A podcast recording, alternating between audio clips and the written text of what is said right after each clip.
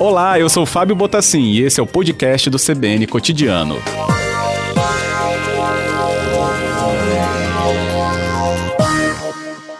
Boa tarde, Sandro. Bem-vindo ao Cotidiano. Oi, boa tarde, Fábio. Tudo bom? É, boa tarde a todos os ouvintes também que estão nos ouvindo agora. Ah, que bom, tudo bem também, presidente. Agradeço, eu fiz toda uma contextualização né, para a gente entender das diferentes áreas né, citadas em relação às negociações que a União, então, vai realizar, conforme a reportagem né, da Vilmar antecipou. E justamente, né, qual a dinâmica que isso traz para a observação do mercado imobiliário quando a gente tem áreas assim tão representativas e que serão colocadas à venda, Sandro? Bom, para o mercado imobiliário é, é, muito importante essa decisão né, do governo federal de estar tá, é, leiloando né, esses, esses patrimônios. É, a gente, é, nossa matéria-prima é terreno, né? O mercado depende de áreas, depende de desenvolvimento de áreas para poder estar tá trabalhando. É, e você tendo áreas ainda disponíveis que têm a possibilidade de ser utilizadas dentro das cidades, dentro de bairros estruturados, isso é muito importante para o desenvolvimento do mercado imobiliário e até mesmo para as regiões onde esses terrenos estão inseridos. Então a gente vê como positiva né, essa, essa decisão. Esses terrenos muitas vezes muito grandes acabam é, tendo uma dificuldade maior do governo é, federal de tomar conta, um custo muito alto, inclusive no, no, nos entornos, né, é, a possibilidade de, de é, pessoas de risco né, é, de rua, né, é, que ficam né, nesses locais por, por não ter essa, essa manutenção ou por estar é, é, desativado algum, algum desses imóveis. Então, é bom para a vizinhança, é bom para o mercado, acho que é importante para o governo federal. Uhum. Quando você fala que matéria-prima né, para o negócio né, do mercado imobiliário é terreno, acho que isso joga justamente toda a atenção para a Vitória. Né? Duas áreas importantes, né, pelo menos é, o do campo do, do Santa Cruz, né, uma área aberta é, e não construída, né, pelo menos ali na dinâmica do maior, da maior quantidade, da maior metragem né, do terreno, e do, dos galpões, que são construções, é, pelo menos na minha visão, simples de serem, né, é, de lidar com elas para poder então partir para algum novo projeto. É justamente essa leitura para dentro de, da capital Vitória acaba sendo mais relevante em torno do que foi listado? É porque é, a capital, né, a gente tem dificuldade de áreas, né? É, a gente tem bairros já é, estruturados, onde, por exemplo, o Jardim da Penha, você não tem imóveis mais disponíveis para poder está empreendendo. Né? As, as maioria das vezes são imóveis com uma casa, terreno pequeno, que acaba inviabilizando os empreendimentos. Você tem que juntar duas, três casas para poder é, é, é, empreender né? Um, um, empreendimento que dê viabilidade econômica é, para a empresa. É, então, uma área dessa né, é importante para o mercado. Eu acho que dá para trabalhar um mix né, de, de empreendimentos ali muito interessante para Jardim da Penha. O que, que, seria esse mix, justamente? Né? É, é, residencial com comercial, torres é, mistas, né, como costuma se avaliar? Qual seria essa leitura para um local é, tão, né, é, tão valorizado que a gente observa que seria uma área nova para Jardim da Penha nessa negociação? É, a Jardim da Penha tem algumas limitações em, em ter, no PDU em termos de construção, né? Então você tem um gabarito limitado a cinco pavimentos, é, isso dificulta um pouco, né? É, é, na hora que você faz um, um planejamento para a área. É, são prédios baixos, né? É, muitas vezes você precisa de um afastamento maior entre essas, esses prédios para poder você ter uma ventilação, uma circulação é, de ar. Eu acho que cabe né, comercial para o local, porque é uma região comercial, é, cabe residencial porque tem demanda por, por, residencial, inclusive residencial de casas. Né? Então você consegue fazer um, um mix numa área dessa é, que seja interessante para a comunidade, seja interessante para o município. Uhum. tem a demanda da comunidade, né? É bem antiga em relação à questão desses galpões, né? E aos que chamam mais atenção mesmo, né? Lembrando que Sandro Carlesso conosco, é o presidente da ADEME, né? nessa conversa conosco. E ali a demanda sempre foi por é, questões ligadas a uma área de entretenimento ou cultural, né? Como o nosso ouvinte aqui, o Paulo Posato, está acabando de mandar é, que a comunidade né, sempre sonhou em transformar essa área em grande centro cultural, pista de caminhada ou quadra de esportes na avaliação aqui do Paulo. Mas aí eu pergunto, uma vez a iniciativa privada observando essa demanda poderia fazer também projetos nesse sentido, até pela é, localização que isso tem para um bairro tão é, densamente habitado quanto o Jardim da Penha? Questões ligadas à área cultural? Poderia haver esse tipo de questão? É, Para empreender numa área dessa, é, provavelmente vai ter é, audiências públicas, vai ter vários processos aí envolvendo a prefeitura e comunidade.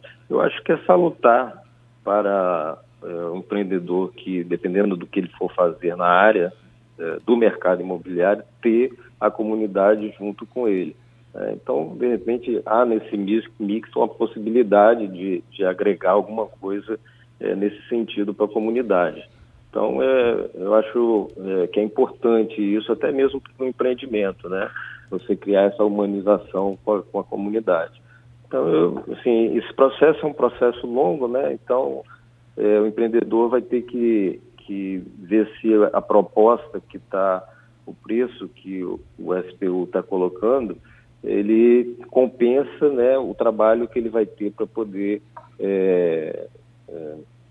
planejar e, e, sair com esse empreendimento do chão. Então é, é, um caminho grande e que tem vários processos e com, até com uma participação da comunidade no meio desses processos. Uhum. Você lembrou da limitação de gabarito, PDU, né? É, uma, é um regramento que a cidade possui. Jardim da Penha, né, como você lembrou, tem o seu também, com essas limitações. Nós também já perguntamos à prefeitura o que, que pode ser feito por ali, né? a gente aguarda essa resposta. Mas essas limitações de gabarito, Sandro, é, em áreas como a demanda né, colocada, pelo menos no acompanhamento do mercado, como Jardim da Penha, acabam deixando os projetos ou o valor dos terrenos, se estivessem disponíveis com valor mais elevado, ah, essas limitações têm esse reflexo em valor de mercado?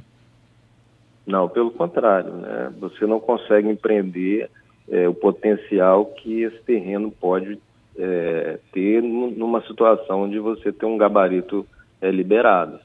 Então, é, a conta é o contrário. Então, é, o, o, valor do terreno tem que ser é, compatível com o empreendimento para poder ter um retorno né, para o empreendedor. Então, não adianta o, o valor é, é, dono do terreno querer valorizar demais, sendo que você, para é, para empreender, você não vai ter é, um, vai ter um limite é, menor para construir, uma capacidade me menor de construção. Então, é, não é, é, assim, ah, vai ter o um valor maior do terreno porque você não consegue empreender tanto. É o contrário, né? Você uhum. poderia empreender mais é, na mesma área é, com prédios mais, é, é, vamos dizer, vultuosos e com afastamentos maiores é, do que uma situação dessa de Jardim da Penha, que a gente até vê que ela é, é é um bairro muito adensado devido a essas limitações que tem de altura. Então, quando os empreendedores foram fazer, eles engordaram os prédios para poder é, dá viabilidade e você tem, inclusive, prédios encostados um do, do outro. O PDM da época permitia isso, né? PDU, desculpa, permitia isso.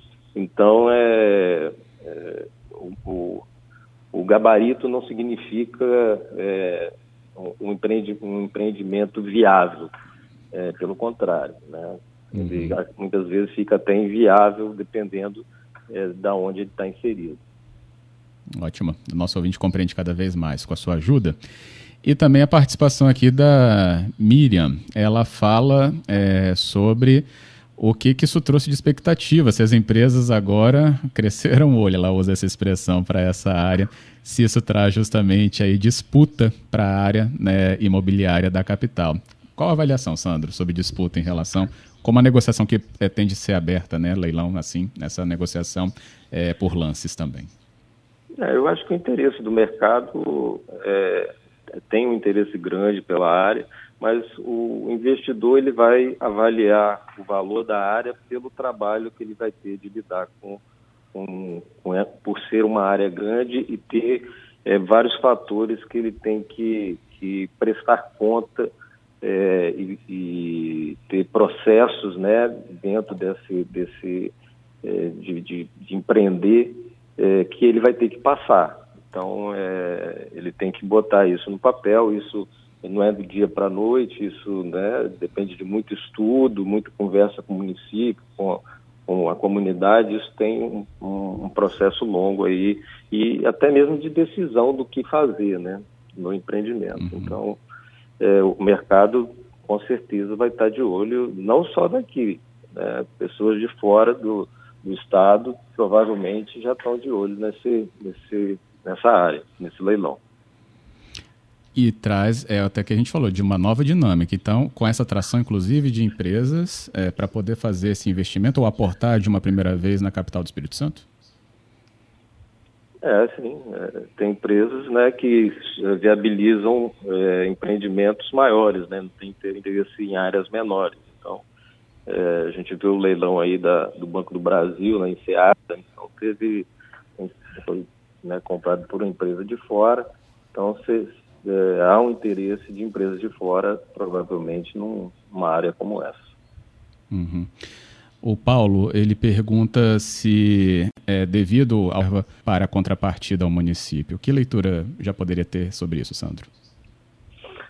É, em relação ao, ao, terreno como ele está, é, a, a, princípio não tem que dar contrapartida, só se tiver algum parcelamento de solo, alguma situação de que tenha que dividir os terrenos, talvez é, precisaria é, ter alguma, alguma contrapartida em relação a isso.